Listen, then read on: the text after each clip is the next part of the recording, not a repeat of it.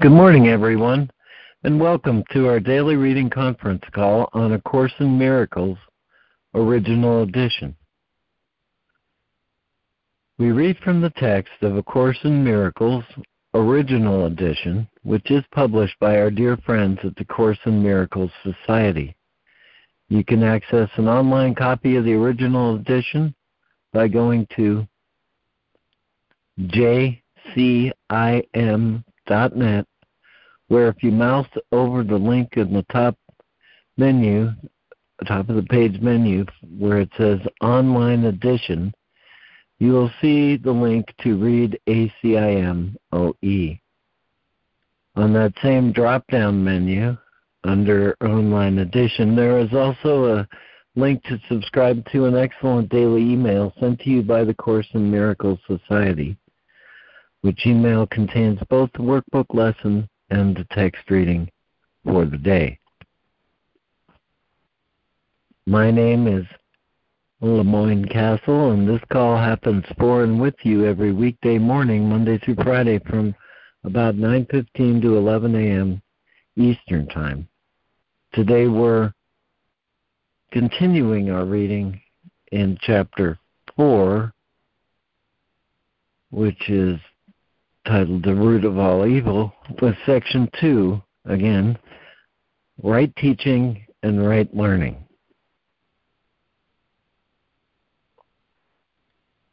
And at the top of the hour, we'll pause to touch in with our lesson for the day, practice our lesson. Lesson 38 There is nothing my holiness cannot do.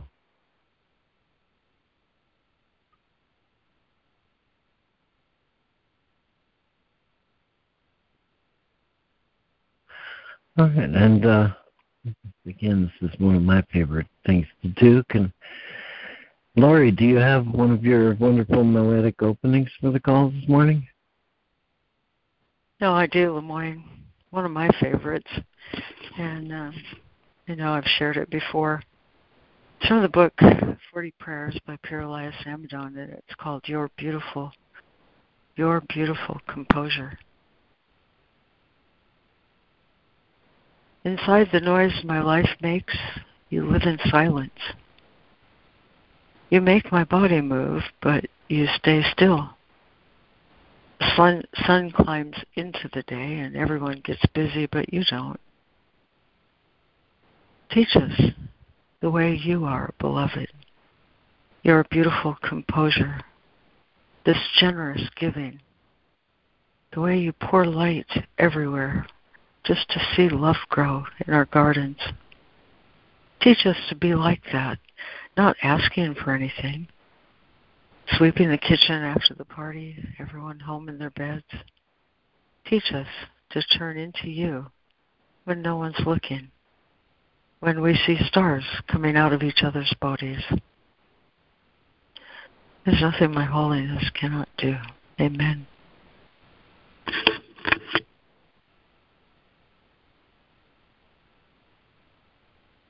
Oh, Just thank you, beautiful, Laurie, as always. Thank you.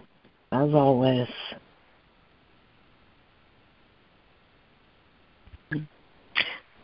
Doesn't that poem just feel beautiful?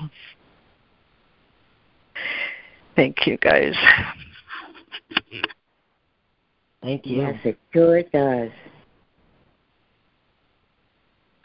Yeah, thank you, Laurie. Mm.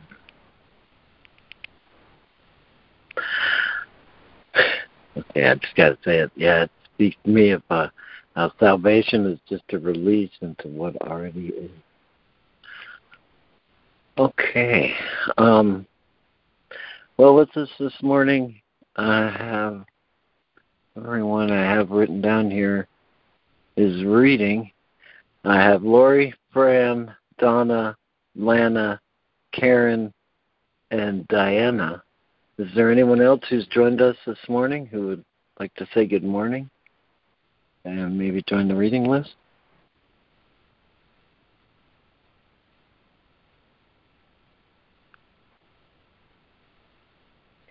Good morning. Okay. I'll be. Oh. Thank you.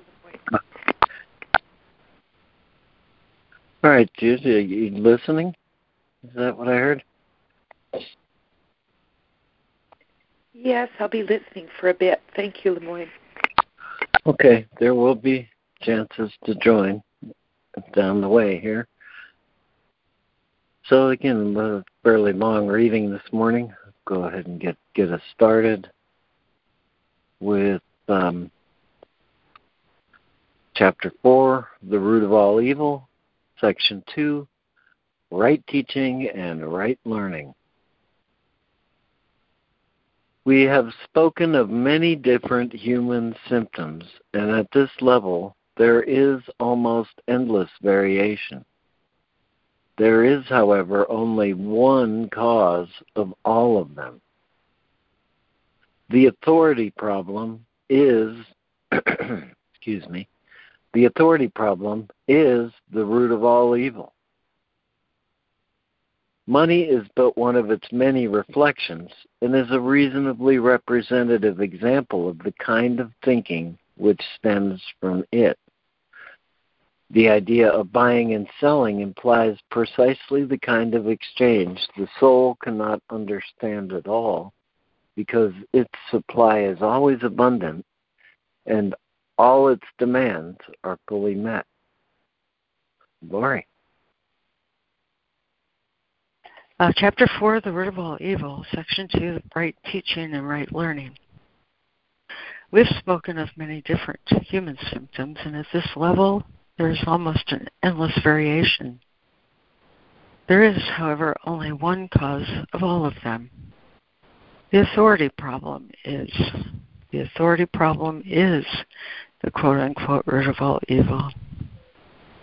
Money is but one of its many reflections and is a reasonably representative example of the kind of thinking which stems from it.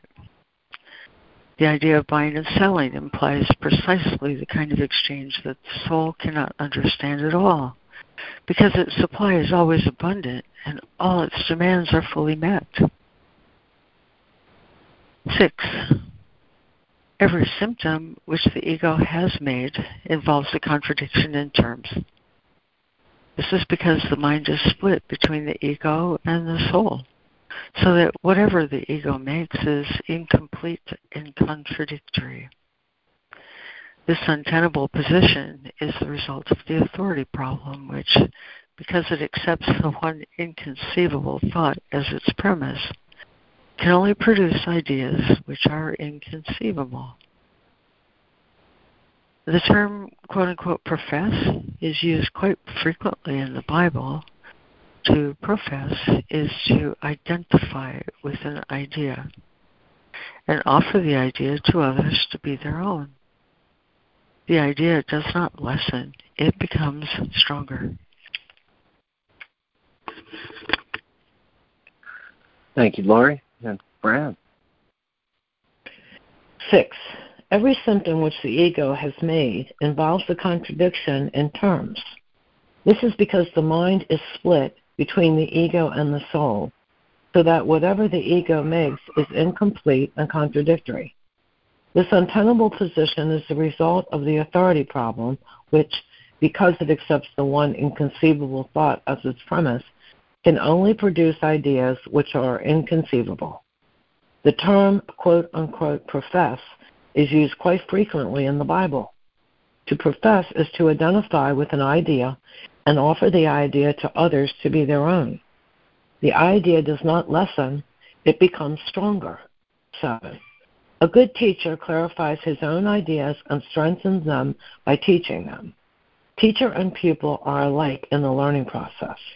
They are in the same order of learning, and unless they share their lessons, they will lack conviction. A good teacher must believe in the ideas which he professes, but he must meet another condition.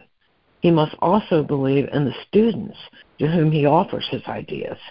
Many stand guard over their ideas because they want to protect their thought systems as they are, and learning means change. Change is always fearful to the separated ones because they cannot conceive of it as a change towards healing the separation. They always perceive it as a change towards further separation because the separation was their first experience of change. Well, thank you, Fran. And Donna? Seven. A good teacher clarifies his own ideas and strengthens them by teaching them. Teacher and pupil are alike in the learning process. They are in the same order of learning, and unless they share their lessons, they will lack conviction. A good teacher must believe in the idea which he professes, but he must meet another condition. He must also believe in the students to whom he offers his ideas. Many stand guard over their ideas because they want to protect their thought system as they are, and learning means change. Change is always fearful to the separated ones because they cannot conceive of it as a change towards healing the, the separation. They always perceive it as a change towards further separation because the separation was their first experience of change. 8. You believe that if you allow no change to enter into your ego, your soul will find peace. This profound confusion is possible only if one maintains that the same thought system can stand on two foundations. Nothing can reach the soul from the ego, and nothing from the soul can strengthen the ego or reduce the conflict within it. The ego is a contradiction. Man's self and God's self are in opposition. They are opposed in creation, in will, and in outcome. They are fundamentally irreconcilable because the soul cannot perceive and the ego cannot know. They are therefore not in communication and can never be in communication. Nevertheless, the ego can learn because its maker can be misguided but cannot make the totally lifeless out of life the life given. The soul need not be taught, but the ego must.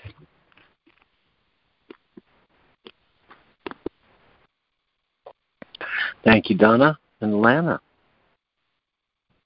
Okay, excuse me. Eight, you believe that if you allow no change to enter into your ego, your soul will find peace. This profound confusion is possible only if one maintains that the same thought system can stand on two foundations. Nothing can reach the soul from the ego, and nothing from the soul can strengthen the ego or reduce the conflict within it. The ego is a contradiction. Man's self and God's self are, are in opposition. They are opposed in creation, in will, and in outcome. They are fundamentally irreconcilable because the soul cannot perceive and the ego cannot know. They are therefore not in communication and never and can never be in communication. Nevertheless, the ego can learn because its maker can be misguided, but cannot make the totally lifeless out of the life given.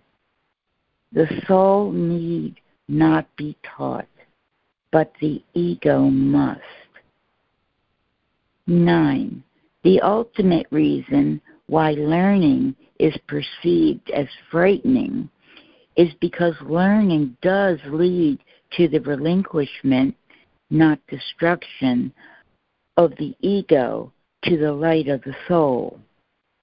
This is the change the ego must fear because it does not share my charity. My lesson was like yours, and because I learned it, I can teach it. I never attack your egos, but I do try to teach you how their thought systems arose. When I remind you of your true creation, your egos cannot but respond with fear.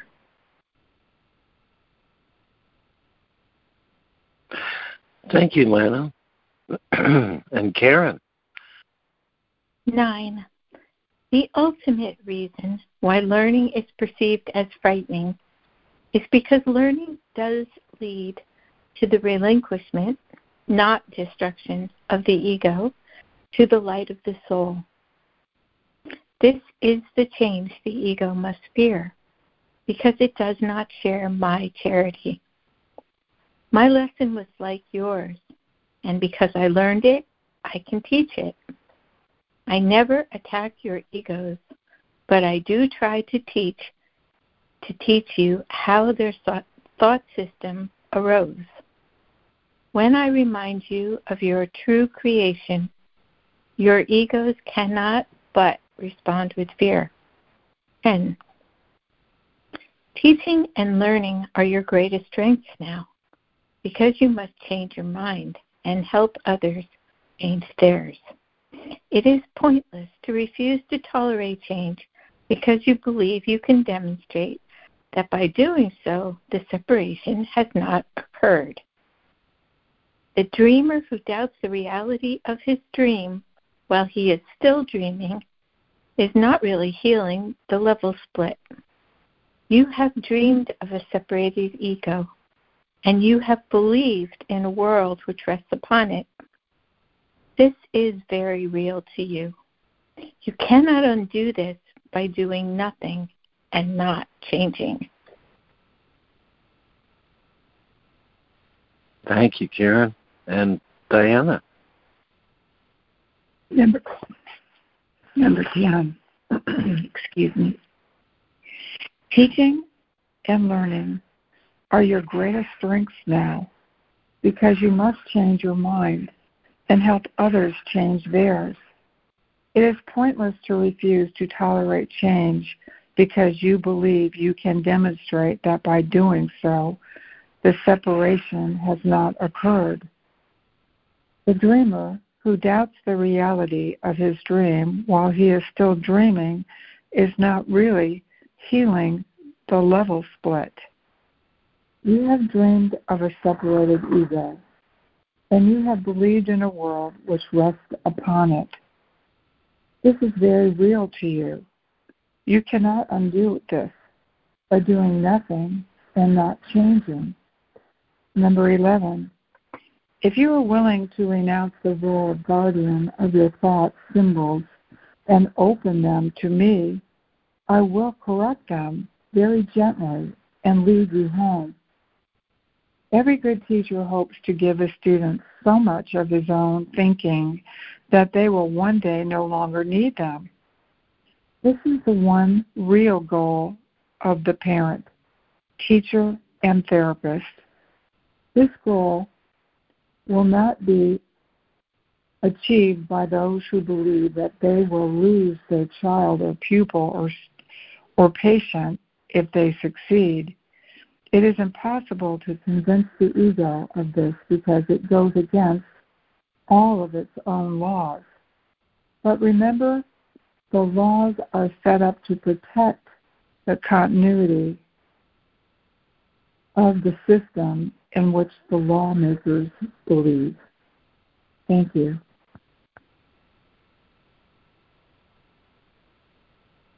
Thank you, Diana. And is there a new reader for 11 and 12?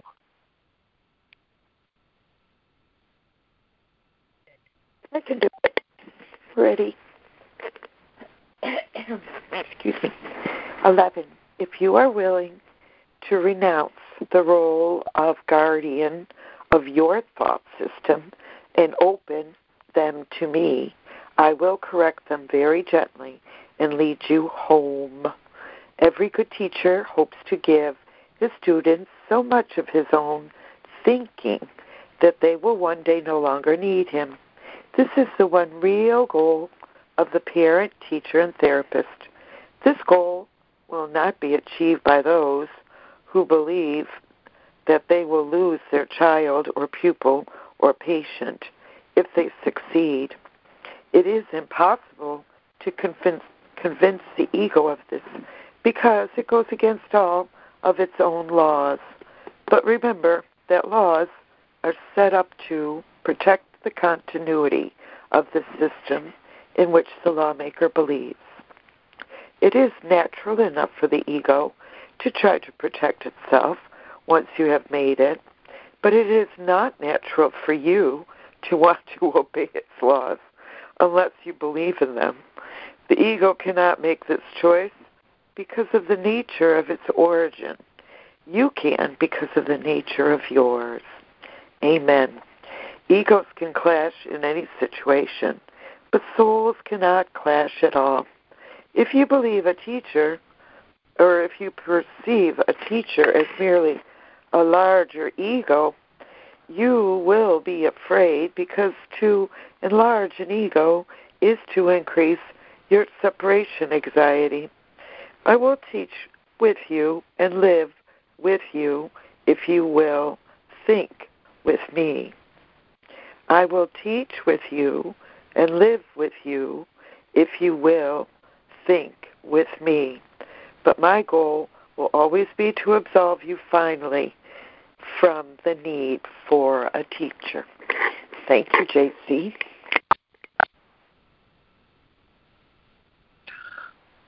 And thank you, Judy. Is there another new reader for 12 and 13? Okay. Uh, back to you, Lori. Uh, 12. It is natural enough for the ego to try to protect itself once you've made it, but it is not natural for you to want to obey its laws unless you believe in them. The ego cannot make this choice because of the nature of its origin. You can, because of the nature of yours. Egos can clash in any situation, but souls cannot clash at all. If you perceive a teacher as merely a quote unquote larger ego, you will be afraid because to enlarge an ego is to increase separation anxiety. I will teach with you and live with you if you will think with me. But my goal will always be to absolve you finally from the need for a teacher. 13. This is the opposite of the ego oriented teacher's goal.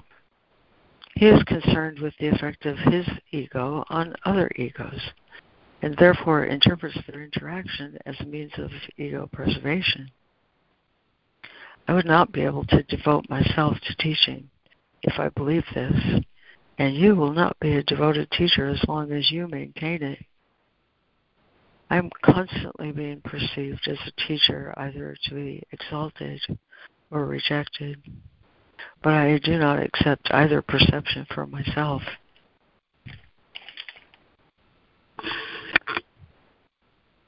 Thank you, Lori. And Fran. 13. This is the opposite of the ego oriented teacher's goal. he is concerned with the effect of his ego on other egos and therefore interprets their interaction as a means of ego preservation. I would not be able to devote myself to teaching if I believe this. And you will not be a devoted teacher as long as you maintain it. I am constantly being perceived as a teacher, either to be exalted or rejected. But I do not accept either perception for myself. 14. Your worth is not established by your teaching or your learning. Your worth was established by God. As long as you dispute this, everything you do will be fearful, particularly any situation which lends itself to the quote superiority inferiority inferiority unquote fallacy. Teachers must be patient and repeat their lessons until they are learned. I am willing to do this because I have no right to set your learning limits for you. Once again, nothing you do or think or wish to or make is necessary to establish your work. This point is not debatable except in delusions. Your ego is never at stake because God did not create it. Your soul is never at stake because He did. Any confusion on this point is a delusion, and no form of devotion is possible as long as this delusion lasts. Thank you, Fran. And Donna. 14. Your worth, your worth is not established. Your worth is not established by your teaching or your learning. Your worth is established by God. As long as you dispute this, everything you do will be fearful, particularly any situation which leads itself to the quote superiority inferiority end quote fallacy. Teachers must be patient and repeat their lessons until they are learned. I am willing to do this because I have no right to set your learning limits for you. Once again, nothing you do or think or wish or make is necessary to establish your worth. This point is not debatable, except in delusions. Your ego is never at stake because God did not create it. Your soul is never at stake because He did. Any confusion on this point is a delusion, and no form of devotion is possible as long as this delusion lasts. 15. The ego tries to exploit all situations into forms of praise for itself in order to overcome its doubts. It will be doubtful forever, or rather, as long as you believe in it. You who made it cannot trust it because you know it is not real. The only sane solution is not to try to change reality, which is indeed a fearful attempt, but to see it as it is. You are perfect you are part of reality, which stands unchanged beyond the reach of your ego, but within easy reach of your soul. When you are afraid, you still be, when you are afraid, be still and know that God is real and you are his beloved son in whom he is well pleased. Do not let your ego dispute this because the ego cannot know what is as far beyond its reach as you are.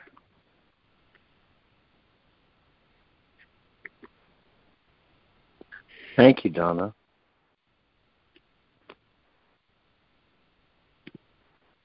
And uh, Lana. Okay, uh, 15. The ego tries to exploit all situations into forms of praise for itself in order to overcome its doubts. It will be doubtful forever, or rather, as long as you believe in it. You who made it cannot trust it because you know it is not real. The only sane solution is not to try to change reality, which is indeed a fearful attempt, but to see it as it is.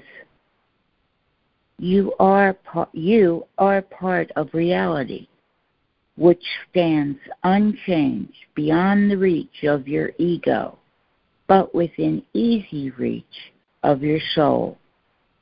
When you are afraid, be still and know that God is real and you are his beloved Son, in whom he is well pleased. Do not let your ego dispute this, because the ego cannot know what is as far beyond its reach as you are. 16. God is not the author of fear. You are. You have chosen, therefore, to create unlike him, and you have made fear for yourselves. You are not at peace because you are not fulfilling your function. God gave you a very lofty responsibility which you are not meeting. You know this, and you are afraid. In fact, your egos have chosen to be afraid instead of meeting it.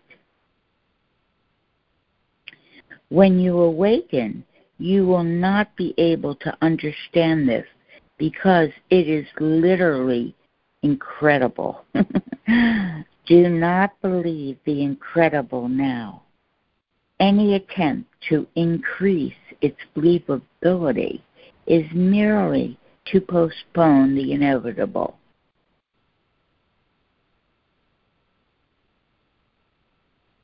Thank you, Lana. And Karen. 16. God is not the author of fear. You are. You have chosen, therefore, to create unlike him, and you have made fear for yourselves. You are not at peace because you are not fulfilling your function. God gave you a very lofty responsibility which you are not meeting. You know this, and you are afraid. In fact, your egos have chosen to be afraid instead of meeting it. When you awaken, you will not be able to understand this because it is literally incredible. Do not believe the incredible now. Any attempt to increase its believability is merely to postpone the inevitable. 17. The word, quote unquote, inevitable, is fearful to the ego, but joyous to the soul. God is inevitable, and you cannot avoid him any more than he can avoid you. The ego is afraid of the soul's joy because once you have experienced it, you will withdraw all protection from the ego and become totally without the investment in fear. Your investment is great now because fear is a witness to the separation, and your ego rejoices when you witness to it. Leave it behind. Do not listen to it, and do not preserve it. Listen only to God, who is as incapable of deception as he, the souls he created, as are the souls he created.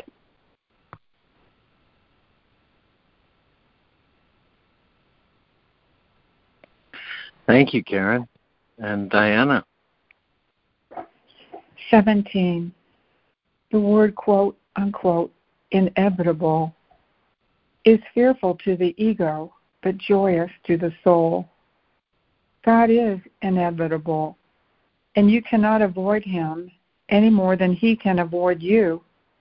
The ego is afraid of the soul's joy because once you have experienced it, you will withdraw all protection from the ego and become totally without the investment in fear. Your investment is great now because fear is a witness to the separation, and your ego rejoices when you witness to it. Leave it behind. Do not listen to it, and do not preserve it. Listen only to God, who is as incapable of deception as are the souls he created. 18. Release yourself and release others.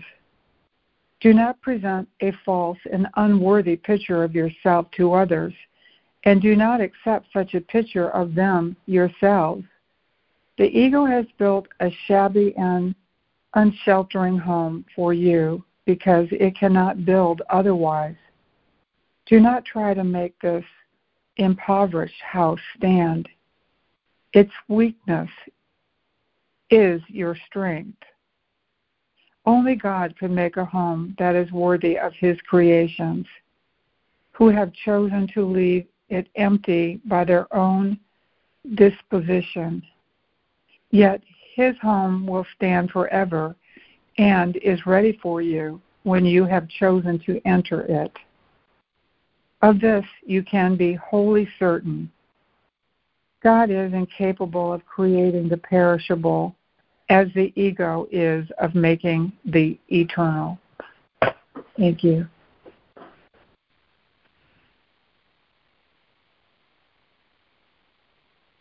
Thank you, Diana and Jude.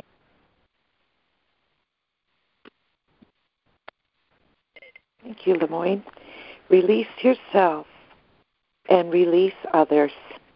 Do not present a false and unworthy picture of yourself to others, and do not accept such a picture of them yourself.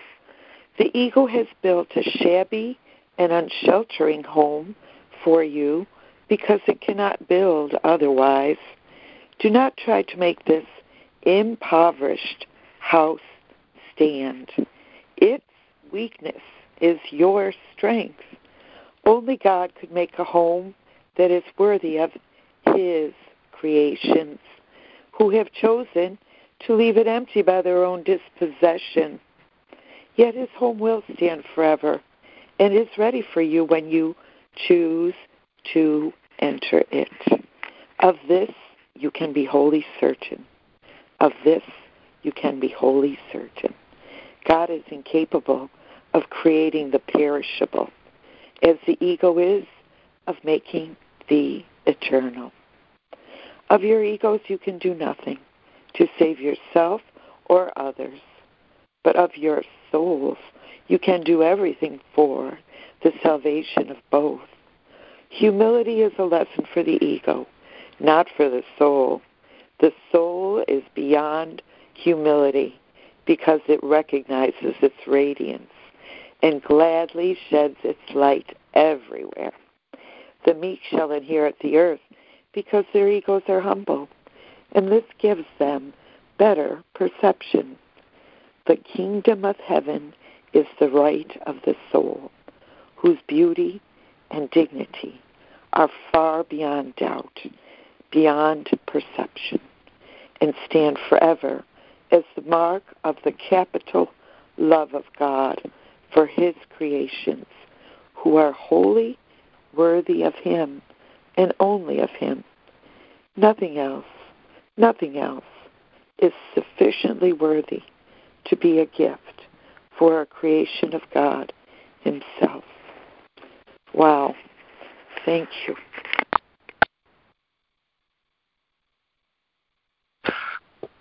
Uh, thank you, Judy. and is there a new reader for 1819? New reader for 18 and 19?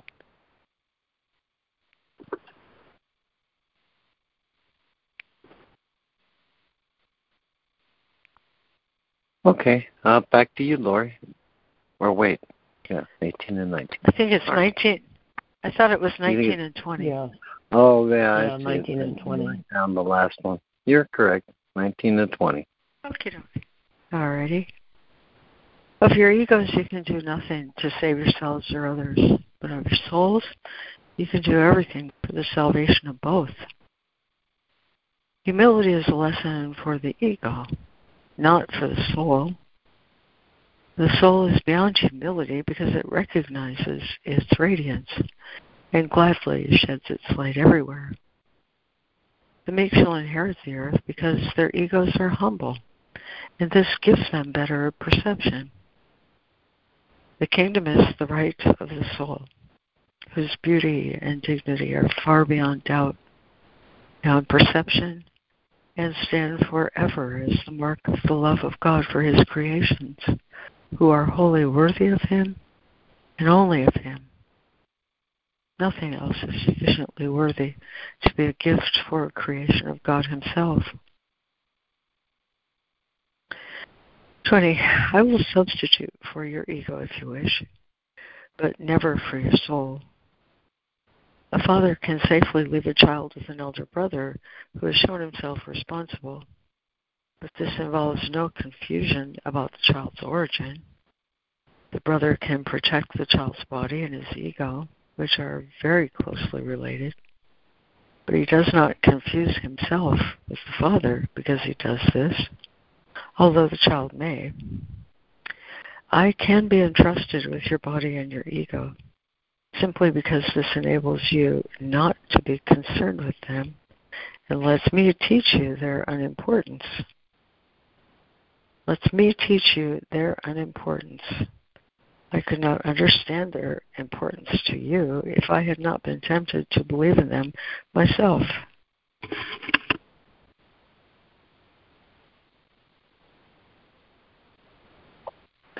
Thank you, Laurie. And Fran, would you read 20 through the end? Okay. 20. I will substitute for your ego if you wish, but never for your soul. A father can safely leave a child with an elder brother who has shown himself resp- responsible, but this involves no confusion about the child's origin. The brother can protect the child's body and his ego, which are very closely related, but he does not confuse himself with the father because he does this, although the child may. I can be entrusted with your body and your ego simply because this enables you not to be concerned with them and lets me teach you their unimportance. I could not understand their importance to you if I had not once been tempted to believe in them myself. 21. Let us undertake to learn this lesson together so we can be free of them together. I need devoted teachers who share my aim of healing the mind. The soul is far beyond the need of your protection or mine. Remember this in this world, you need not have tribulation because I have overcome the world. That is why you should be of good cheer.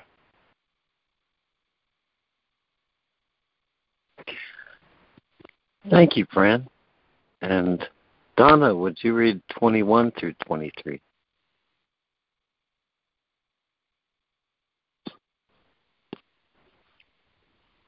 Twenty-one. Let us undertake to learn this lesson together so we can be free of them together.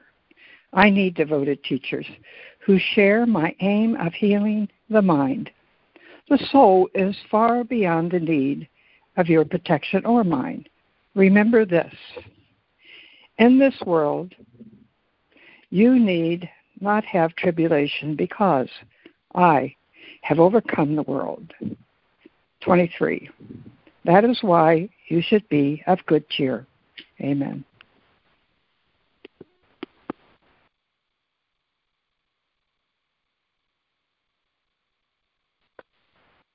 Thank you, Donna. and uh,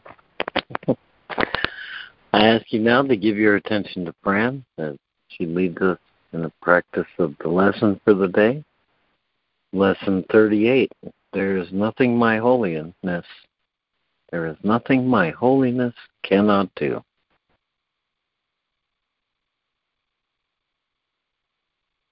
Thank you. Hi, everybody. We are in the first part of the workbook, and today we're on lesson 38. There is nothing my holiness cannot do. So I shall read the lesson, and then we'll go and do our five minute practice based on the lesson. Hope this isn't too long for you guys. there is nothing my holiness cannot do. Your holiness reverses all the laws of the world. It is beyond every restriction of time, space, distance, and limits of any kind. Your holiness is totally unlimited in its power because it establishes you as the Son of God, at one with the mind of His Creator. Through your holiness, the power of God is made manifest. Through your holiness, the power of God is made available. And there is nothing the power of God cannot do. Your holiness then can remove all pain, can end all sorrow, and can solve all problems. It can do so in connection with yourself and with anyone else. It is equal in its power to help anyone because it is equal in its power to save anyone. If you are holy, so is everything God created. You are holy because all things He created are holy, and all things He created are holy because you are. In today's exercises, we will apply the power of your holiness to all problems, difficulties, or suffering in any form that you happen to think of in yourself or someone else. We will make no distinctions because there are no distinctions. In the four longer practice periods, each preferably to last a full five minutes, repeat the idea for today, close your eyes, and then search your mind for any sense of loss or unhappiness of any kind as you see it. Try to make as little distinction as possible between a situation that is difficult for you and one that is difficult for someone else. Identify the situation specifically and also the name of the person concerned.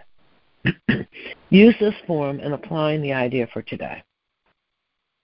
In the situation involving blank, in which I see myself, there is nothing that my holiness cannot do.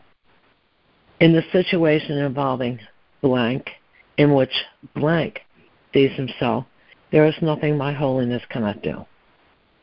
From time to time, you may want to vary this procedure and add some relevant thoughts of your own. You might like, for example, to include thoughts such as this There is nothing my holiness cannot do because the power of God lies in it.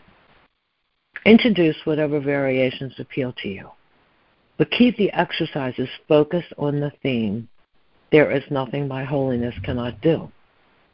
The purpose of today's exercises is to begin to instill in you a sense that you have dominion over all things because of what you are. In the frequent shorter applications, apply the idea in its original form unless a specific problem concerning you or someone else arises or comes to mind. In that event, use the more specific form of application. Lesson 38 There is nothing my holiness cannot do. Five minutes.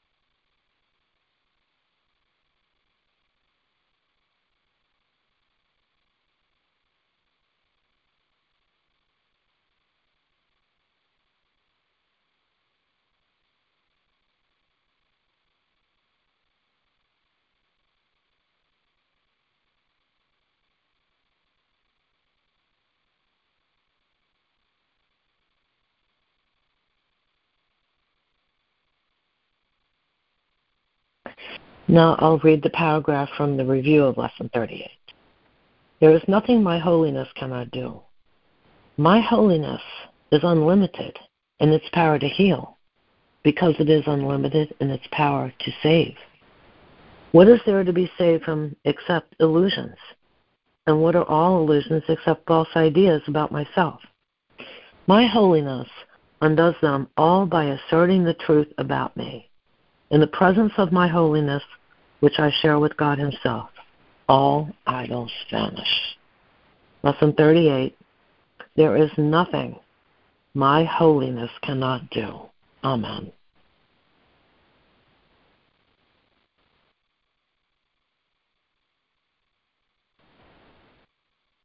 Thank Amen. You, Thank you, Fran. Thank you, Fran. Ooh, all idols vanish. I like that. What a good rap. Thank you, Fran. Thank you, Fran. Thank you, guys. That I, I love that last sentence too. In the presence of my holiness, which I share with God Himself, all idols vanish. Beautiful. Love it. Thank you.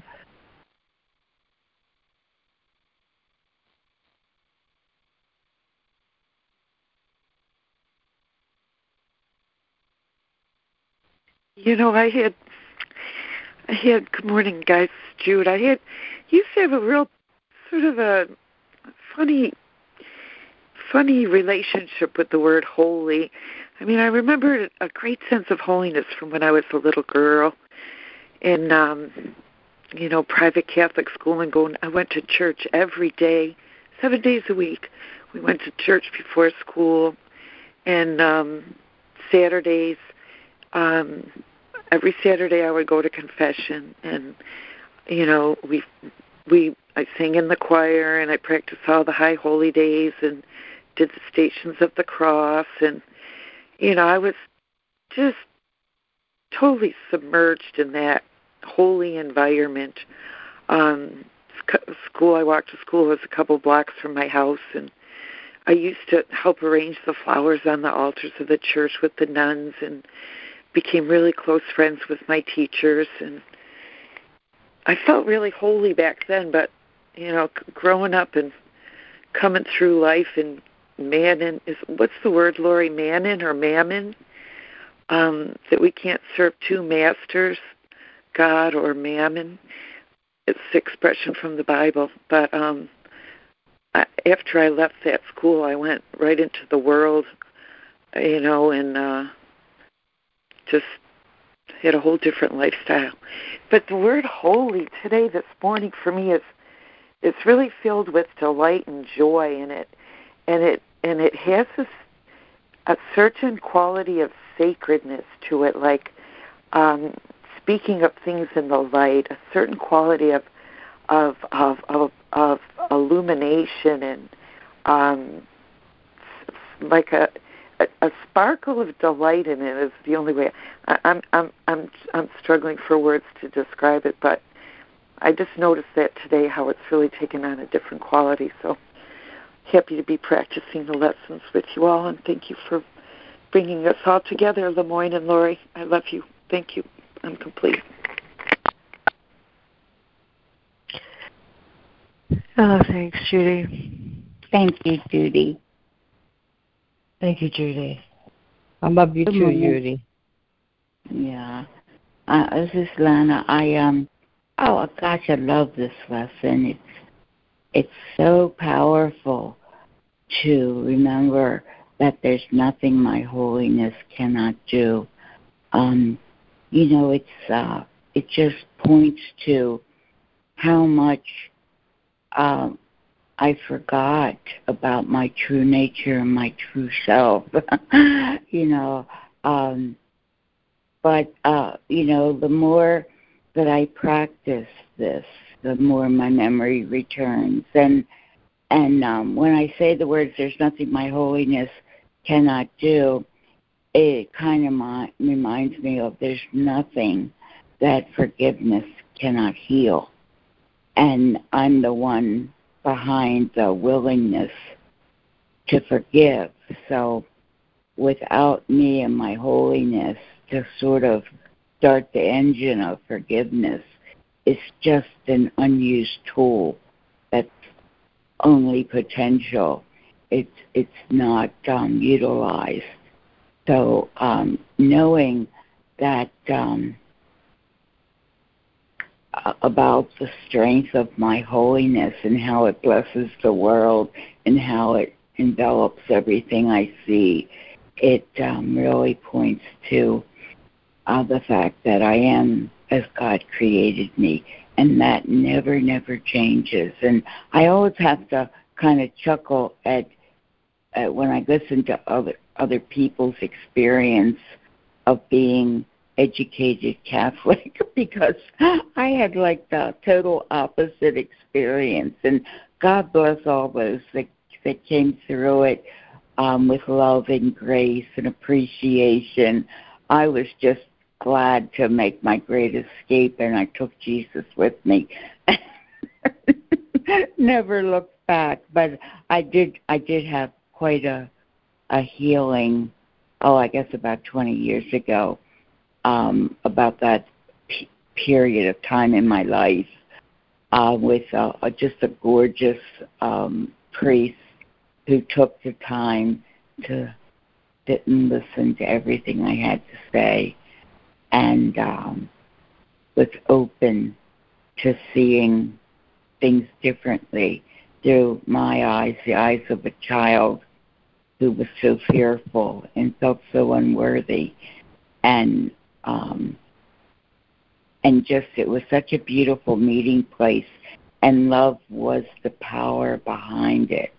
Love um was the power between both of us meeting each other in love and appreciating um, everyone's experience as either being a lesson or a blessing you know they're one or the other. Um, all valuable um, so anyway you know this lesson just brings a lot of things to mind and a lot of power and truth power used appropriately not power as it's sometimes used in this world but power as god intended it for the purpose of healing the world and healing ourselves of our beliefs and our discernment of what is real and what is not, and what can be carried with us every day of our lives and every experience. That's the power of love. And um, it sure has proven itself for me in my life, that's for sure. There's nothing more effective or efficient or more dependable reliable, you know. So thank you for listening. Appreciate it. I'm complete. Oh, thank you, Lana. Thank you, Lana. I'm so glad you shared that. Thank you, Lana. Good morning, it's Karen. I had a, a few thoughts about this lesson earlier, and I was meditating on it in between the calls and doing some writing about it because there's nothing my holiness cannot do. So, what came up on the first call, the lesson call, was that um, maybe, maybe, and you know, I'm not saying definitively, but maybe it's that the outer world, Jesus says there's no need for you to have tribulation because I've overcome the world. The out the outer world um, can affect us because if we have acceptance and we're in alignment with the true self, the outer world is is doesn't have any power over us. I'm under no laws but God's. But then when I do the lesson and it says in the situation regarding so and so, um, she sees herself this way. There's nothing my holiness cannot do, and it seems as though seems as though I'm trying to change the situation with my holiness. And so I was really confused about that, and I was thinking about um, Lori. You know, when you pray for somebody, it's like, wow, miracles happen, things change, things really change. That doesn't happen with everybody, and I know that part of the reason things change is because your alignment is so um, strong. You know, it's so strong with your Christ self that it shifts things into divine order. And but on the other hand, you know, there's this whole um, topic about we don't know what the highest good for anyone is. We don't know. Like if last week someone took away my fear, would I have gotten to the level of really understanding where it came from? I mean, I think that's why my teacher, my former teacher, told me um, to put her in God's hands. It was like I had to stay in the fear till it was, till I finally realized it was my own mind. I thought it was, I thought it was an external reality, the fear, or caused by an external reality, but it was really in my own mind. So I guess here's the question. The question is are we being told that we can change the external world? There's nothing my holiness cannot do? Or does it come down to what Reverend Pam was sort of pointing at earlier that whatever the external world is, it can't, it has no dominion over us. If um, Jesus says, "I've overcome the world, so you don't have to have tribulation," it means you can rise into your Christ self and be unaffected by it, even if there's disease in the body, even if there's, you know, a, an external problem. You can be in the peace and the joy and the light because I can I can lift you out of it, whether it changes or it doesn't change. Um, I just want to say two more things. I love the line that your worth is determined by God, and nothing you make or do or uh, don't do or nothing can affect who you are. And I think there's a problem with this lesson for my for myself, which I'm asking for the group conscience prayer to help me because yes, I feel there is an unworthiness. I can reword it and say there's nothing God's holiness cannot do. I, I don't I don't feel there's any problem with that. There's nothing God's holiness cannot do. All things are possible in God. I believe that 100%. All miracles are possible. But it's almost like a fear that if I really own that Christ, that I am that Christ self, then the ego is going to take off with it because um, Amma says if you write down sugar on a piece of paper and you try to eat it, it's not going to be sweet. And without purification, it's like I am God. It's the same thing. I mean, until we're purified, until we are really opened, until the Christ lives in our hearts, in our hearts, you know, everything up to that point is just I won't say wishful thinking, it's willing it, but there's purification is necessary first, if you know what I mean. So anyway, I was trying to um, sit with my holiness, the idea of my holiness. I want to believe I am, I have access to that holiness right now because I think that's the course's instruction. But it feels like there's a belief that's in the way that I'm not worthy. So, yeah, that's what I wanted to get out. Thank you. I am complete. Thank you, Karen. Oh boy, Thank you, 14 Karen. says it all. Thank you, Karen. Yeah, I wanted to answer your question. Yes, yes, Karen. and and and there is a um, I mean, it says the course will say things that are like definite and required that make it seem like it's all internal or all external. And this is because it is both, right? that the uh, and the change within is is required to see to see differently, to perceive more clearly, that everything is is one is is held mm-hmm. and that in in and um I was trying to it's like you know he says he I never attack your egos right? That to to try and purify through fighting off illusion just is is bound to fail. It it is it is a thing of changing what the change in the mind that's required is not like a change in behavior of what the thoughts are at the thought level, but at the belief, it's more at the belief level or the will level of a of a of will that you know what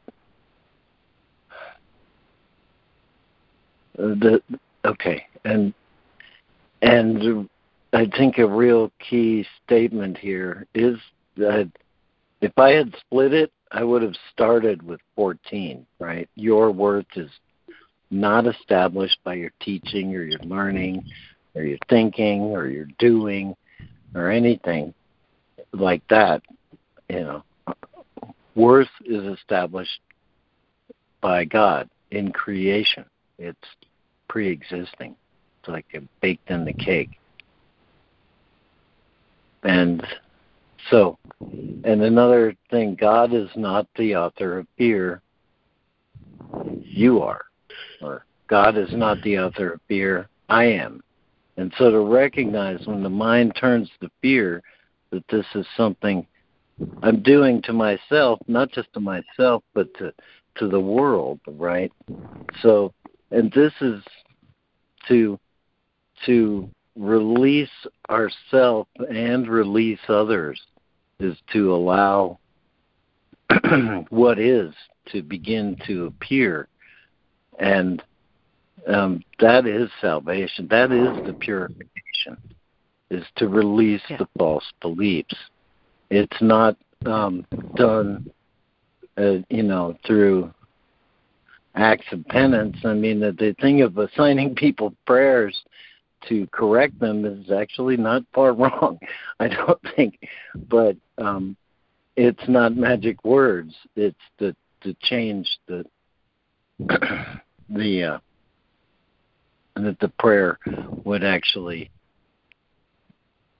be called for or be be calling for and the change that would make that prayer just a natural expression of response in any situation, which is require which uh, seems to require might seem to require a lot of doing, but requires instead a uh, um, a release of the way it's seen, so that creation can occur, as opposed to just you know regenerating the same fighting against the what is not, which is only there in our minds anyway, and is then outpictured because that's where we've led ourselves.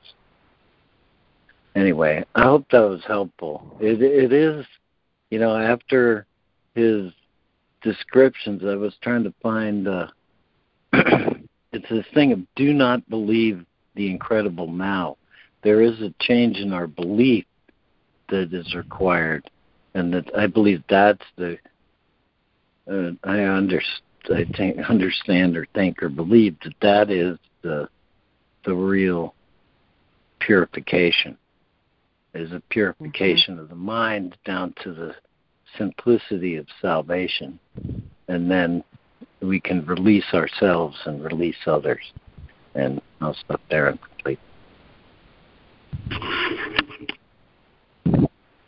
Thank you, LeMoyne. Thank you so much for for every word. It was helpful. Yeah, thank you, LeMoyne. Thank you, LeMoyne. That was great. Yeah, out picturing is a real useful word. Mm-hmm.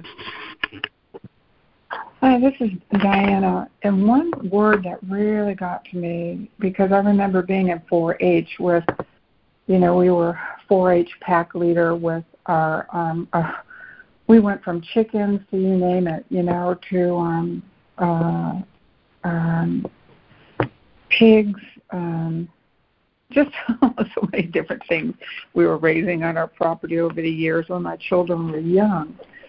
And I had a lot of trouble with, you know, the whole concept of sacrificing animals because there was a part of me that, you know, read during that time the book Skinny Bitch and oh my God, did that did that mess my mind up, you know? And here I was right in the middle of this project and and it had nothing to do with being skinny, which I thought it was, which is why I bought the book, you know, to try and give me some clues or suggestions or tips about managing weight.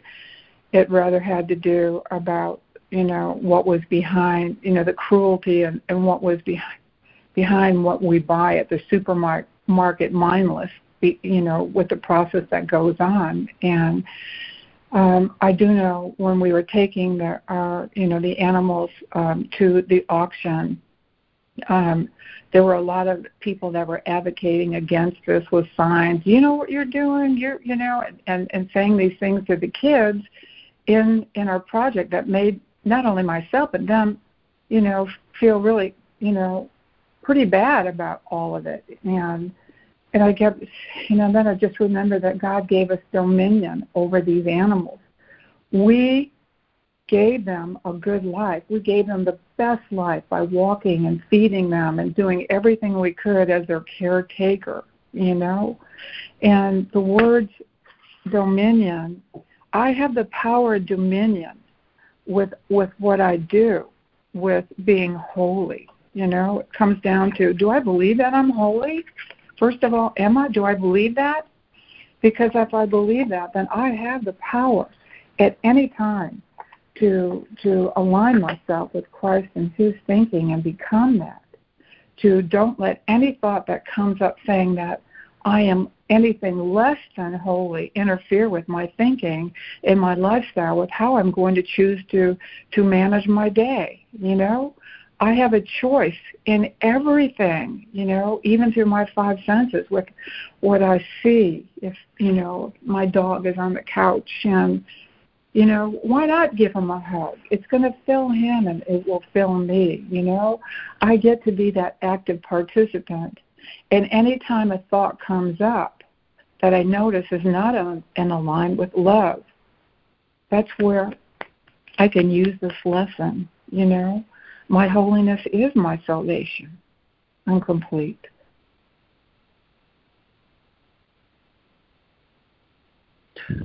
Thank you, Diana. Well, thank you, Diana. yeah, thank, thank you, Diana. Diana. Diana, could you could you say what the four H's are? The four H's, um, heart. Uh, oh my God, hand, um, let me look that up, and I'll get back with you. it's been so many years, but um, yeah, I have health on the list, but I, you know, maybe maybe holiness. oh, I'm. You know what? I know it's it's not in the original. I'm making it the only H. Thank you, LeMoyne. It, I'm not sure it's in the four H's of the 4-H group, but well, that you know. certainly is the, that is the lesson. Thank you.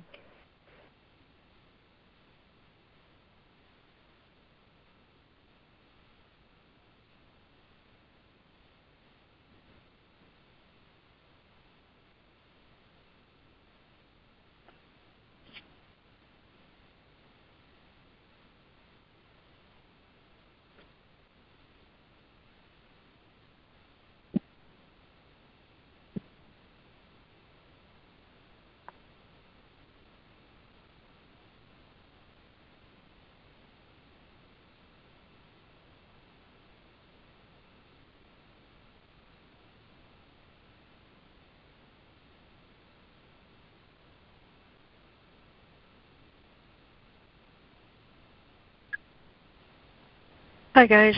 This is Lori. and, uh,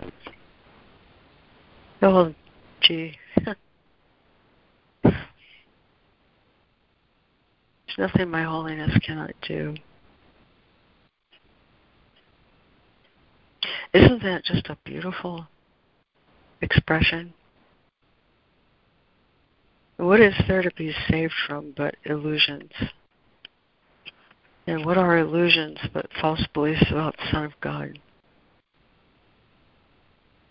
Um, the word dominion, the word dominion in this lesson is a little off-putting um, if I don't understand it. I think, and, and I think um, here's a good quote: "You are not saved from anything; you are saved for glory."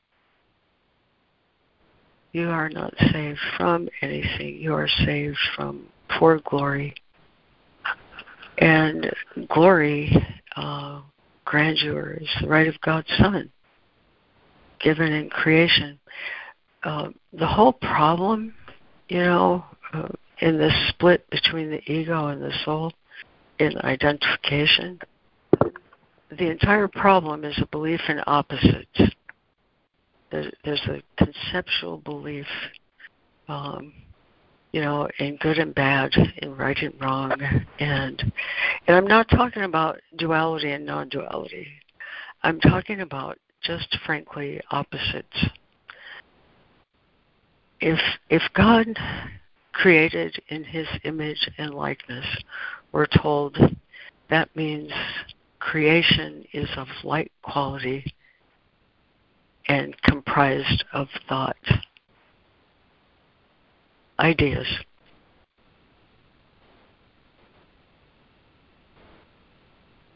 One time, you know, I had I had this holy instant, and and it was all wordless and and seemed like um, it seemed like a knowledge transfer, you know, um, but not with words, just with truth and and when it was all uh, you know I, I could sense my time in that place was coming to an end.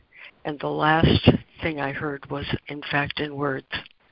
And the words were the whole problem is your belief in opposites.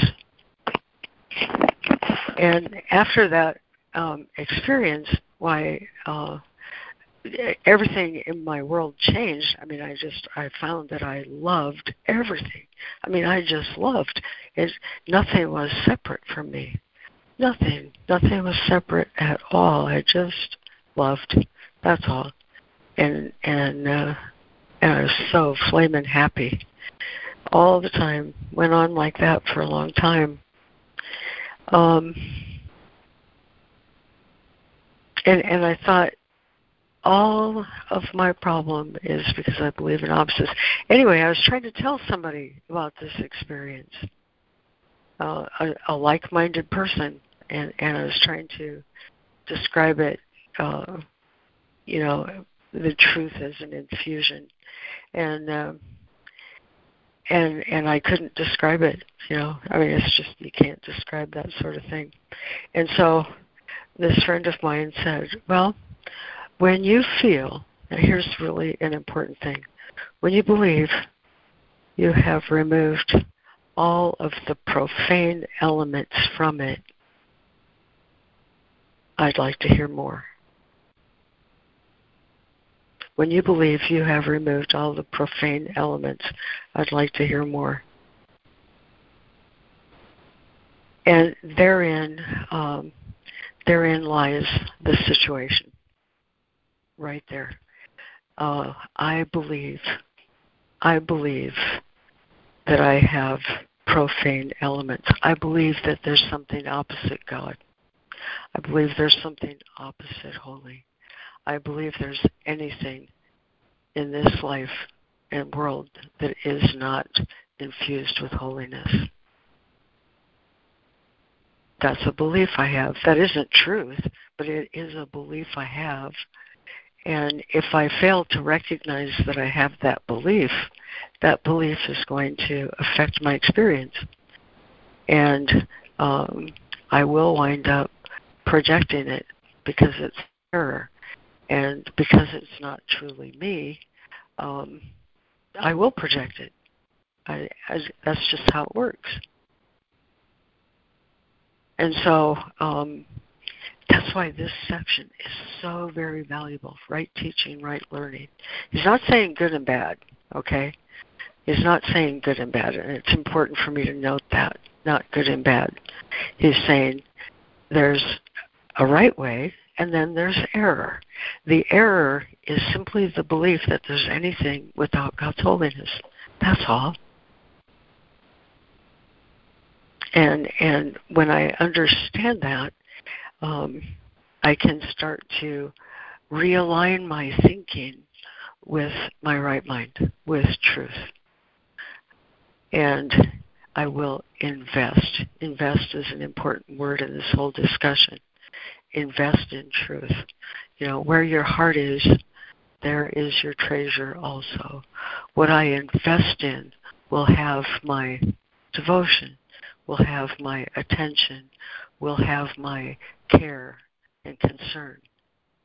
He, he says um, later on, he says, the reinvestment of the Son of God with His truth begins with reinvestment in the real world as God created it, not as I have projected it. I don't understand about all that because I don't understand how my false beliefs affect my mind. I, I can't understand all of that. But if I can let Him convince me um, that creation is good and that creation is holy and that I am holy, then I can start to untangle some of my mistaken ideas that I've projected outside my mind. Um, I think that's the real value in this in this whole this whole uh, reading and in this whole lesson. He he tells me I have this ability. In paragraph 15, he says, "You are part of reality. You're unchanged, and your reality is within easy reach of your soul. Um, but you've made this fear thing out of your lack of understanding. So don't worry about it. Just be still and know. Just be still and know. If you be still and know, holiness will right your vote. It will straighten your mind. Be still and know that everything is as God created it. And then he says, don't let your ego dispute this. You see, I just love this section because he's telling me, he's informing me, he's letting me know that that I have an ability that I'm unaware of. And that ability is to realign my mind. And um and that's that's my true power. You see, uh, the power is already there, but when I'm invested in a mistaken idea, I'm unaware of it. You know, and uh, and life presents itself to me as an opportunity for recognition of what's the truth of this. And it turns out the truth of this is always already in my mind. And that's the nature of the miracle. When when I realize I've laid something, I have a mistaken idea that I've put on this, I've laid on this, I've let color my experience of this, um, then I recognize that, oh, that's easy enough because I do not need to let my mind convince me of this. I, I, you, he says. See how he addresses you? not the ego, you, you have an ability that's already there. That's how my holiness, there's nothing my holiness cannot do. That ability is already there. All I need to do is withdraw my investment. I've got an investment in something mistaken. That's why he says, um, the meek shall inherit the earth. Why? Because their egos are humble. And this gives them better perception. Egos are humble means uh, I really don't know. I really don't know. Um, ego would like me to think I do and have me invest in that mistaken idea, but I really don't know. And when I can recognize I really don't know, um, now I'm in. I I am not my ego. You see, you are not your ego. The other thing I like about this section is is the distinction is really clear, you know, and I can start to think of myself that way. You know, uh, I can watch my I can watch how that affects my thinking. Uh, real simple. Um, how many times a day do I say uh, my ego rather than the ego? In my thoughts, how often do I say my ego rather than the ego? I'm different, you see. I'm not that. And I can begin to invest in truth rather than um, the errors that I've uh, projected onto the world. That's the nature of forgiveness. So anyway, um, and the other thing is, this way is paved. The way is already paved. Um, we we are already what we uh, were created to be, and that memory is within us. And our soul knows it. He wants me to know that, that my soul knows that, and um, and that's why lesson 38 is so apropos to this section because I am not an ego. I am not the ego. Um, and when I stop and know that that truth is true and nothing but the truth is true, um, I'll just simply withdraw the the uh, my investment in the error. You know, it works every time. It says the healing of God's Son begins with his reinvestment in the real world, and um, and that's how there's nothing my holiness cannot do. It saves me from all illusions. Because the truth is already in my mind. There is nothing in this life and world that is profane except a false belief that I have laid on it. I'm complete.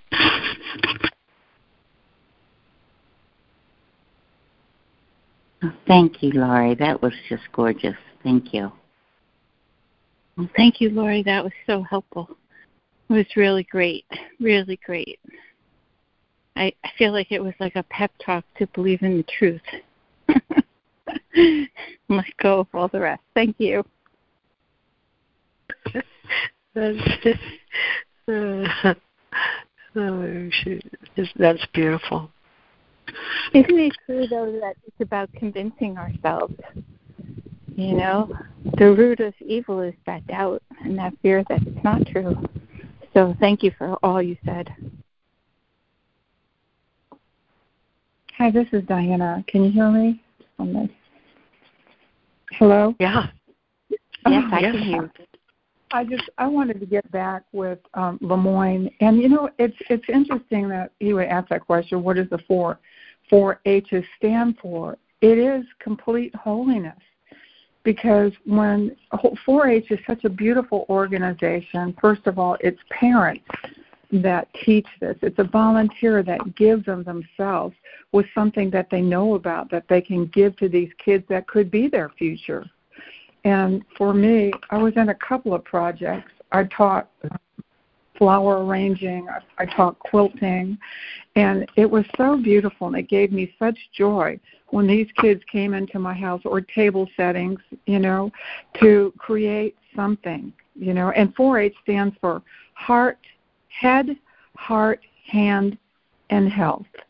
And it was through my holiness that I lovingly taught these these young little souls what I knew and then watched them create and express themselves through their their God-given, you know, um, um, creativity to to create these these these different shapes, and we would take them to to the fair.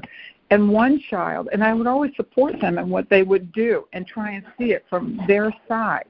One child just took a branch from outside and put some marbles on the bottom of his face and a, flo- a floating flower. And I thought, hmm, wow, you know, this is a different way of seeing it. And you know uh, I, and i didn't want him to I want this this person to not see it any differently. We took it and he won.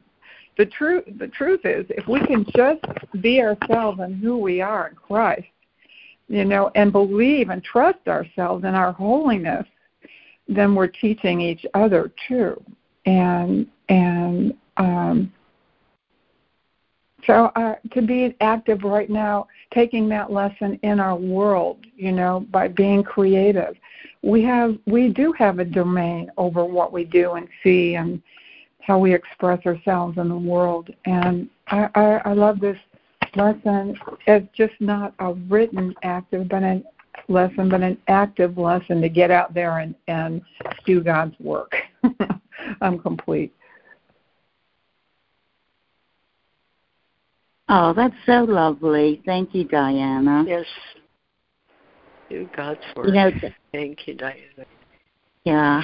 Um, it it reminds me of that's how we experience the truth of giving and receiving are one.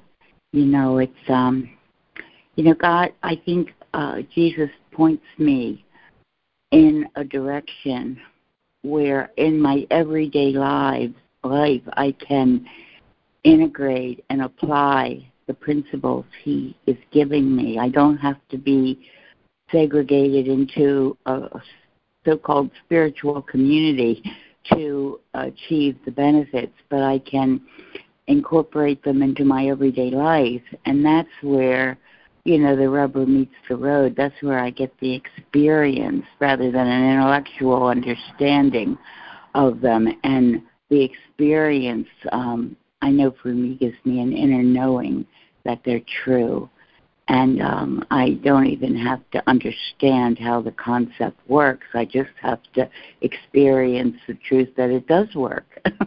and then, um, you know, the understanding, um, as it was referred to once for me, is is like the booby prize. You know, that's just a little extra on the side you get. Um, and I wanted to share just briefly another layer that um, I got from today's lesson, and um, and and that's how it is with me with the course. You know, every time I read it, um, Jesus is showing me more depth and more meaning and a, a deeper level of of it to uh, bring into my mind and to entertain and and to uh, contemplate it with Jesus. And and today's lesson where it says um, where it gives us examples of this situation with so and so, you know, and I don't have it in front of me, so I can't read it um, uh, directly. But but he, he isn't. Um, we're not asking for a laundry list of things that we have to do, you know, in order for the problem or the perceived problem, I should say, to be solved. We just have to accept the fact that our holiness has the power to solve it. And this holiness um, is not the individual separated self. This holiness that I have, it's a collaboration, it's a joining, it's a unity with God and my brothers and everyone. You know, that's that's the choice I have. You know, I can I can go to my ego mentality to try to solve a problem and the only thing it offers me is the past you know and i shared before that's its only point of reference the past. But when i choose my holiness or when i choose the truth of me um, i have access to the infinite mind of god through joining and uniting with the truth within me you know, solutions show up in unimagined ways, and they're unimagined because I'm not um, getting them from uh, the past or the ego mentality. You know, the ego mentality would not offer me anything that would uh, solve a problem since it is the one that made up the problem to begin with. And and so when I um, you know, once Jesus told me that I need not know the answer in order for a problem to be solved.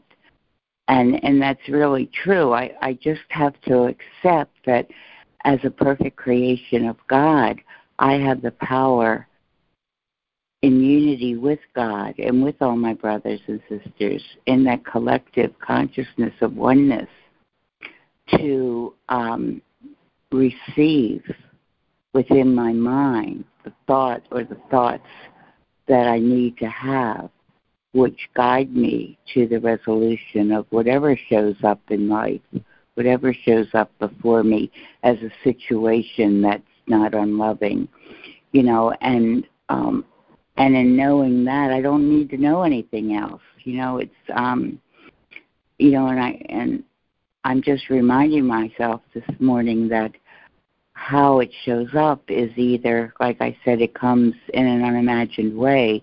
You know, an idea will enter my mind and and I'll think, you know, where did that come from? Why didn't I think of that before? It's so obvious.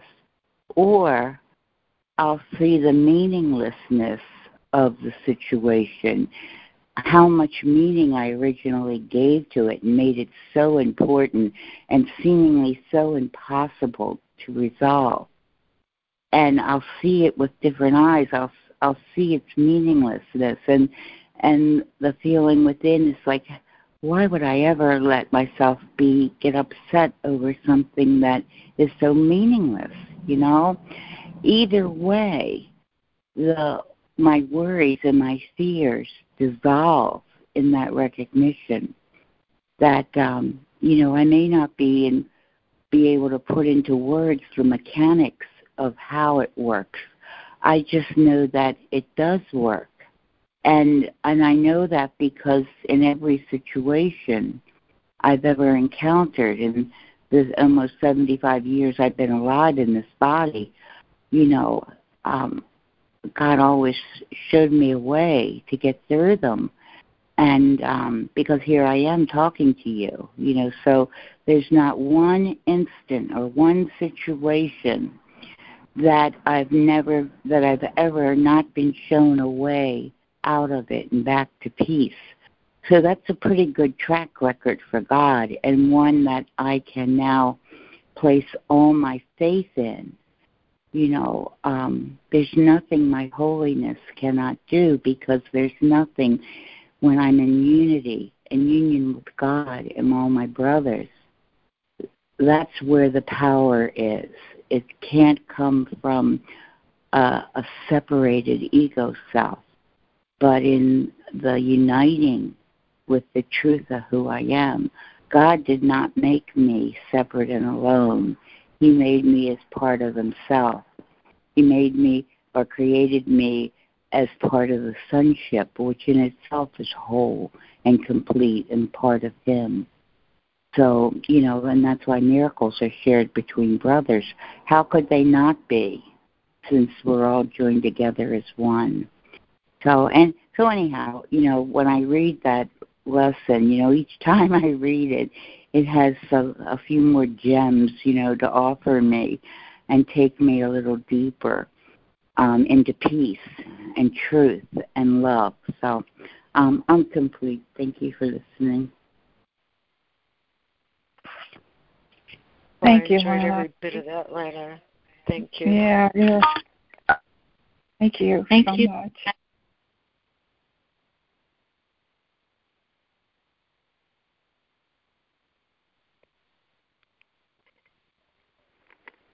Hi. Uh, there's nothing my holiness cannot do. Um, this really, and thank you, Anna, because you led me right into this. This understanding that um, you know what is it i want? Do i want to know the truth? Do i want to know know myself as i am? Be still and know i am as i am in god as god um in that oneness in that wholeness. Um, the the um, the means that we're given in the course, um, the holy instant, practicing the presence of of holiness in in the holy instant, which is totally total relinquishment of everything I've learned from the past, letting go of everything I think I know, and um, which is the same as means the same to me as forgiveness, um, because I in letting go of all that I know of the past, my, from my past experiences of people, places, and things in myself, that I can see myself here. Here I am, right here and right now, and um, anything my mind can conjure up about being a problem usually when I'm looking at it in the here and now isn't even here and now. So it's all in my imagination. Um, in a fantasy, in an illusion, um, that um, the holy, the holy instant brings me in right relationship to who and what I am right here and right now, and as a part of the kingdom of heaven. The kingdom of heaven is me. I am in, in is and as it in re, holy relationship and holy in the holy encounter with with whatever I am presently encountering, and this is how um, uh, the the problem the solution is always in the problem because the the right action is always apparent whether I need to do something or not, and it's right here and now and spontaneously um, obvious. There's either something to do that's the right thing to do, or there's or there's nothing to do, and I need not do anything. Um, that the holy relation or holy encounter brings me into the holy relationship with my oneness and my wholeness because it it it gets me out of my personal point of view how Judy may want things and into the um the wider open-minded horizon of everything that's encompassed in the situation or the circumstance, which you know the the open mindedness that um, is a characteristic of the teacher of God who who understands its importance um, in order to have an uh, um, to practice forgiveness, not judgment. It it it it opens my mind to um, more than just a personal point of view that sees it from the point of view of having an agenda or wanting to change or fix or make something different or other than the way it is. And um, so, in practicing this, these means, you know, the holy instant, every encounter is a holy encounter. I see my brothers and sisters as I am in truth, that they're not their body, but they're sinless and innocent. Whether they know it or not is not important. It's important that I know that and affirm the truth of that, that nothing can hurt them, and that they can't hurt anybody, and that they're beyond they're beyond destruction, that they're immortal spirits and purely mind, and that they can rest in peace, in peace, rest in peace the course says is for the living, and that I I have to be at peace in order to know that I am the kingdom of God. Because if I'm in opposition to anything, I've re, I I put myself in a position where I'm at war with something, and I'm not at peace. I've disturbed my own peace. I've disturbed my own kingdom. I've disturbed the kingdom, and uh, my will is in opposition to God's will. So the unfolding of all these practices brings me to the understanding that says peace is a condition for for me being able to be still and listen to mm-hmm. his voice and silence the voice of my ego because I can trust I can trust in the power of the love of God, that everything is okay. And if it isn't, you know, to my in my awareness of things because I haven't I haven't learned that that lesson yet that everything is perfect because I'm still feeling fear. Fear, you know, it's like the boogeyman under the bed and accepting the truth about who I am. I have to want to accept and recognize and own and claim that I am as God created me and that I am not what I made of myself. I am not what I think. I am not what I what I say or what I do. I don't have to earn my worth. The text speaks so clearly of this today. If I'm going to dispute that I'm worthy of love today, I'm that's my problem. That's my my problem. I've separated myself from the atonement. I'm not accepting the perfect love of God, which is the atonement for myself. Accepting the atonement for myself is my job. It's my part in the atonement, the atonement of the whole sonship. And I can't be of help. I can't be a miracle worker un- unless I understand that that I can't be a healer until I'm healed and even thinking about fixing other people or fixing the world is is really you know it's getting lost in in in in something that I have no power or control over on my own because alone and of my ego I am nothing and I can't fix or change anything. I'm just adding to the problems. And that's how saving myself salvation is for me I have to stop crucifying myself. I have to stop believing I'm a body. I have to stop believing I'm in a world of dreams that I'm I'm under what is all effect has control over me. Anything that's perceptible is after the fact. It's an image. It's the past everything in the world, anything that's documented as scientific knowledge, is after the fact and in the past. Everything I've learned in the world is after the fact and in the past. That's why this kenosis is emptying of myself of everything I think I know makes room for the truth in me to reveal its capital self.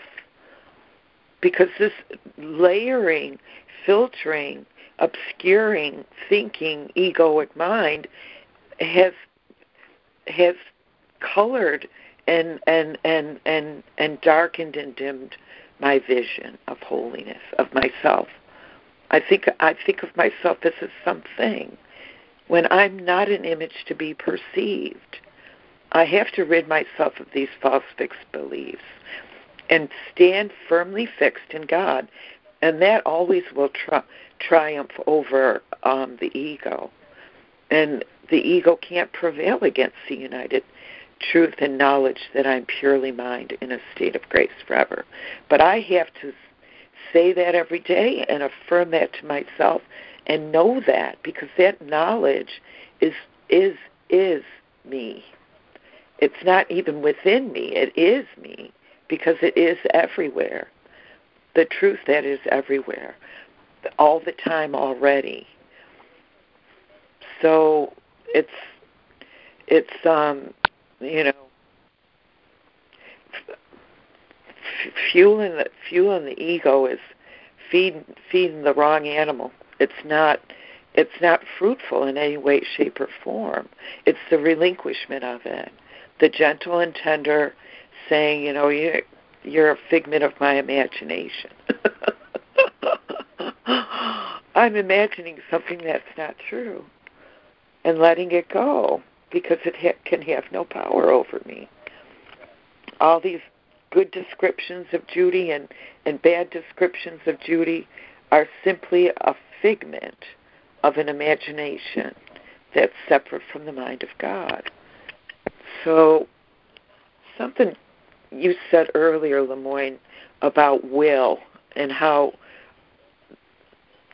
free will is in heaven and it only creates creates what's true what's perfect what's beautiful love creates itself and all, the only true true thoughts are loving thoughts and if if I can understand how how unequivocal that is, it becomes very simple. There's nothing complicated about it. If it's not a loving thought, it's not true. And I'm suffering from self self deception. I'm telling myself something that's not true. And that's denying that I'm one with my source. That is the denial of myself and the denial that God created me. So if I'm not happy, if I'm not happy and I'm not joyous and I'm not peaceful, I'm denying who I am as God created me. And that's singularly what I I need to focus on. Who and where and what I am right here, right now. Because who I was yesterday or even earlier this morning doesn't make any difference. It's who I am right here, right now. Am I joyful right now? Do I feel love right now? Do I feel peaceful? Do I feel welcoming and open minded? Or am I lost in my own thoughts, thinking about stuff instead of being with everything? Everything. Relaxed, relaxed, open minded, and open hearted. Oh, it's enough Jude. Say vie. Onward and forward, Christian soldiers. I am complete. Thank you so much for that, Judy. Appreciate your Thank share. you. Thank you, Judy. Thanks, Judy.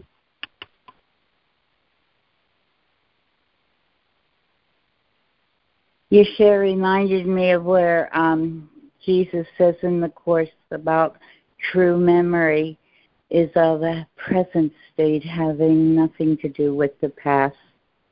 Um, true memory is about remembering who I am right here, right now. Can't find it anywhere else. I'm complete.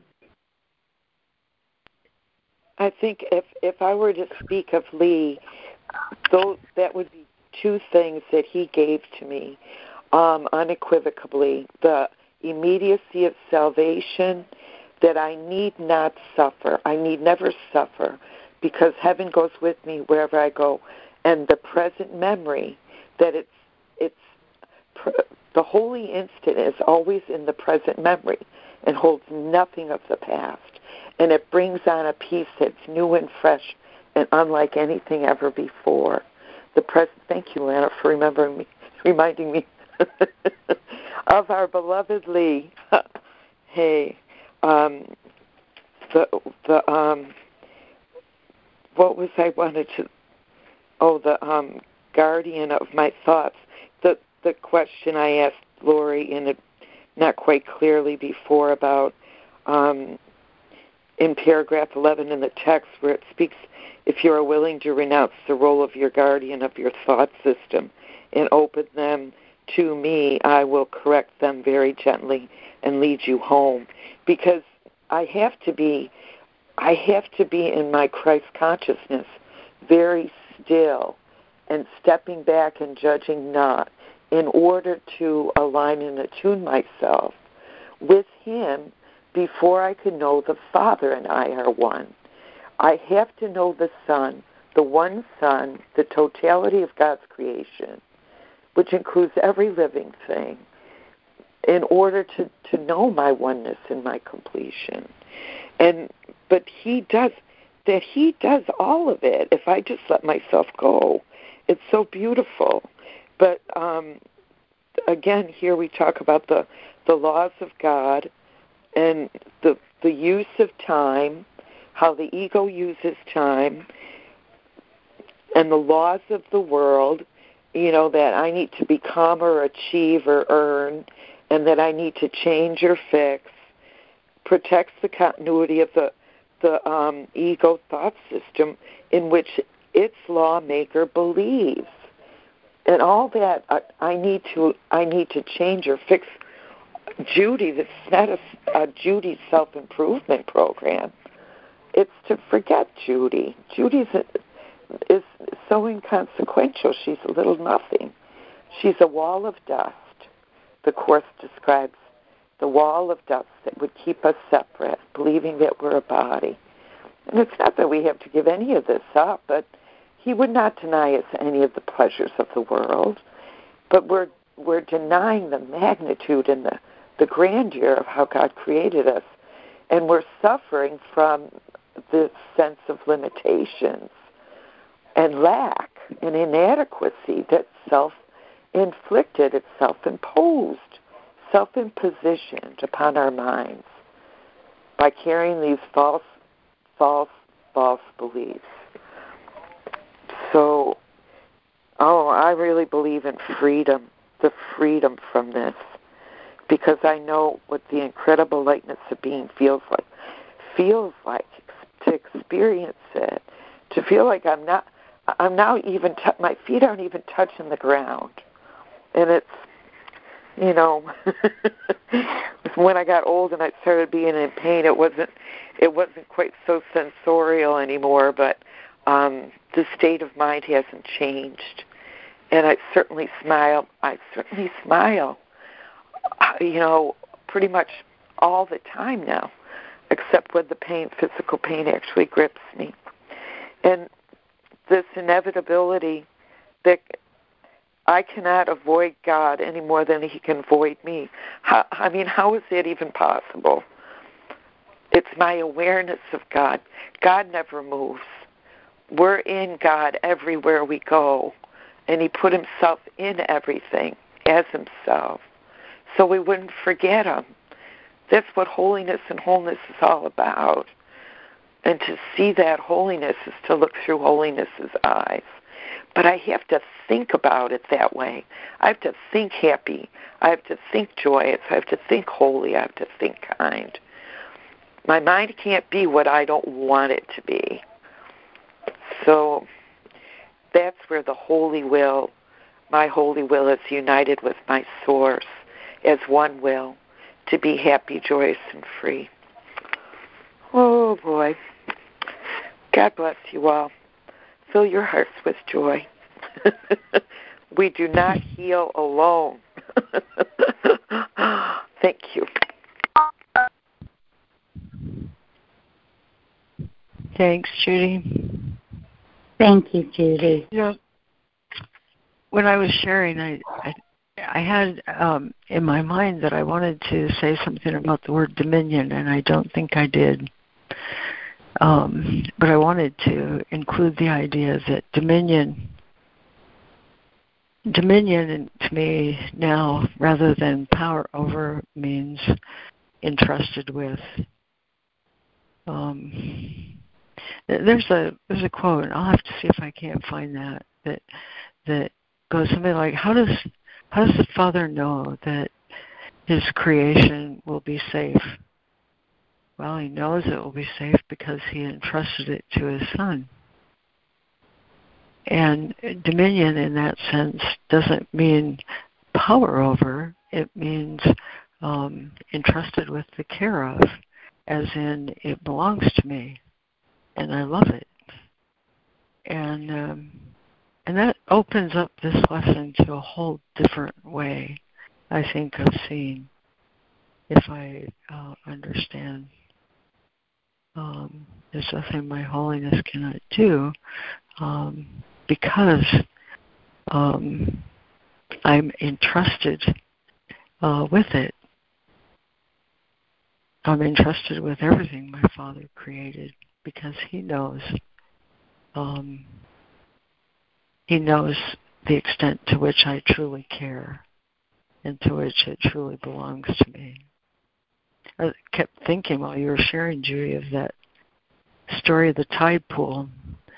You know, the biologist who wanted to find out um, what's the nature of our ecosystem, you know, and and so he went to find a tide pool where everything was where everything was living and supporting um, supporting its interdependence, you know, and and then he he decided, okay, if I manipulate this perfect situation where everything is supporting everything else, what will happen to the tide pool. And it turned out that uh, if you took away this element, why this element overgrew and killed off um, another element in the tide pool. And pretty soon the tide pool was not a perfect little ecosystem, a little environment of mutual support and care. It was um, it was self-destructive.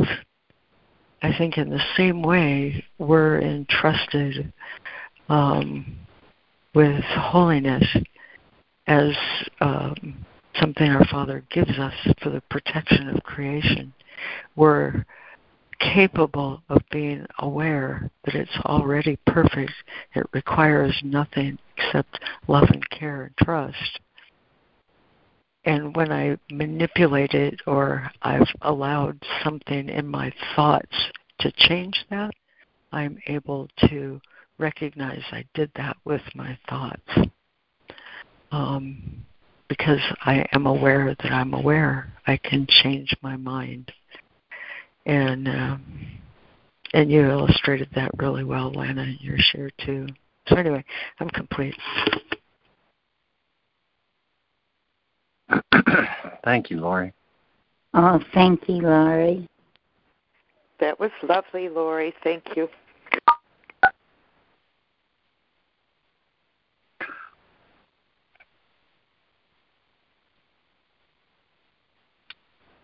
Uh, me again. Oops. Go ahead, Lana. Oh, okay. Alrighty. Um, yesterday, I wanted to share something from the introduction of this chapter, and I was pulled away from the call, so I couldn't, didn't have an opportunity to do so. But it's one sentence which really took me deep. Um, it's in the very first paragraph uh, where Jesus says to be egocentric is to be dispirited, dispirited, but to be self-centered in the right sense is to be inspired or in the soul. And I was thinking about the uh, that word self-centered with a capital S and um, what it would mean with the small s or from a point of view of the separated self. Uh, to be self centered uh, would not be helpful. In fact, it would pull me away from the truth of who I am. And the same thing could be said of the uh, word self absorbed.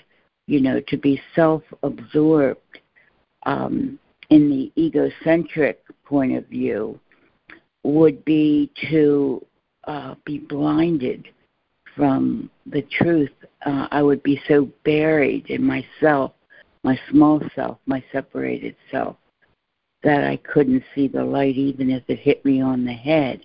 But to be self absorbed with a capital S, uh, oh, that would be glorious to be immersed within the true self so that the ego self literally disappears from my awareness. Um, that to me is heaven. That to me is heaven, and I I've experienced that um, in areas of my life where, uh, well, uh, just just to use painting for example, and for any of those who who do paint, I know you've had this experience too, is where you become so absorbed in the painting, in the process of painting, that you lose yourself, that all awareness of a, a self separated from the one joined together in the act of painting sort of disappears and time disappears as well you know but it, anything that we join with in love is to be self centered or self absorbed in the true uh, sense of the world and the in the pure and and spirited sense of the word and to be in the opposite would be as jesus says to be dispirited you know i leave the spirit and and take on the identity of this made up cartoon character that um makes me laugh sometimes, but can also make me cry out in pain too when I become too absorbed in it. Uh, you know, to um, I remind I don't know where I read it. Um, maybe you guys will remember, but the gist of it is in that and to find yourself, capital S, you need to lose yourself, small s. And when that flip happens, the whole world changes as I experience it.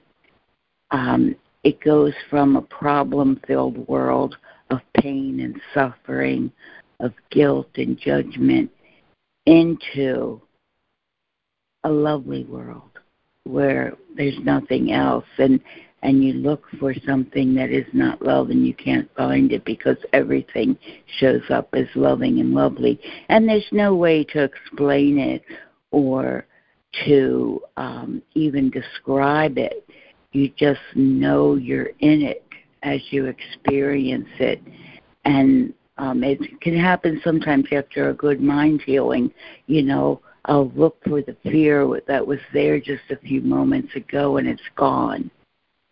I can't find it. It's disappeared. And um and it's because I entered into true self awareness, true purpose. You know, it's like uh, that question he asks us to ask, what is it for?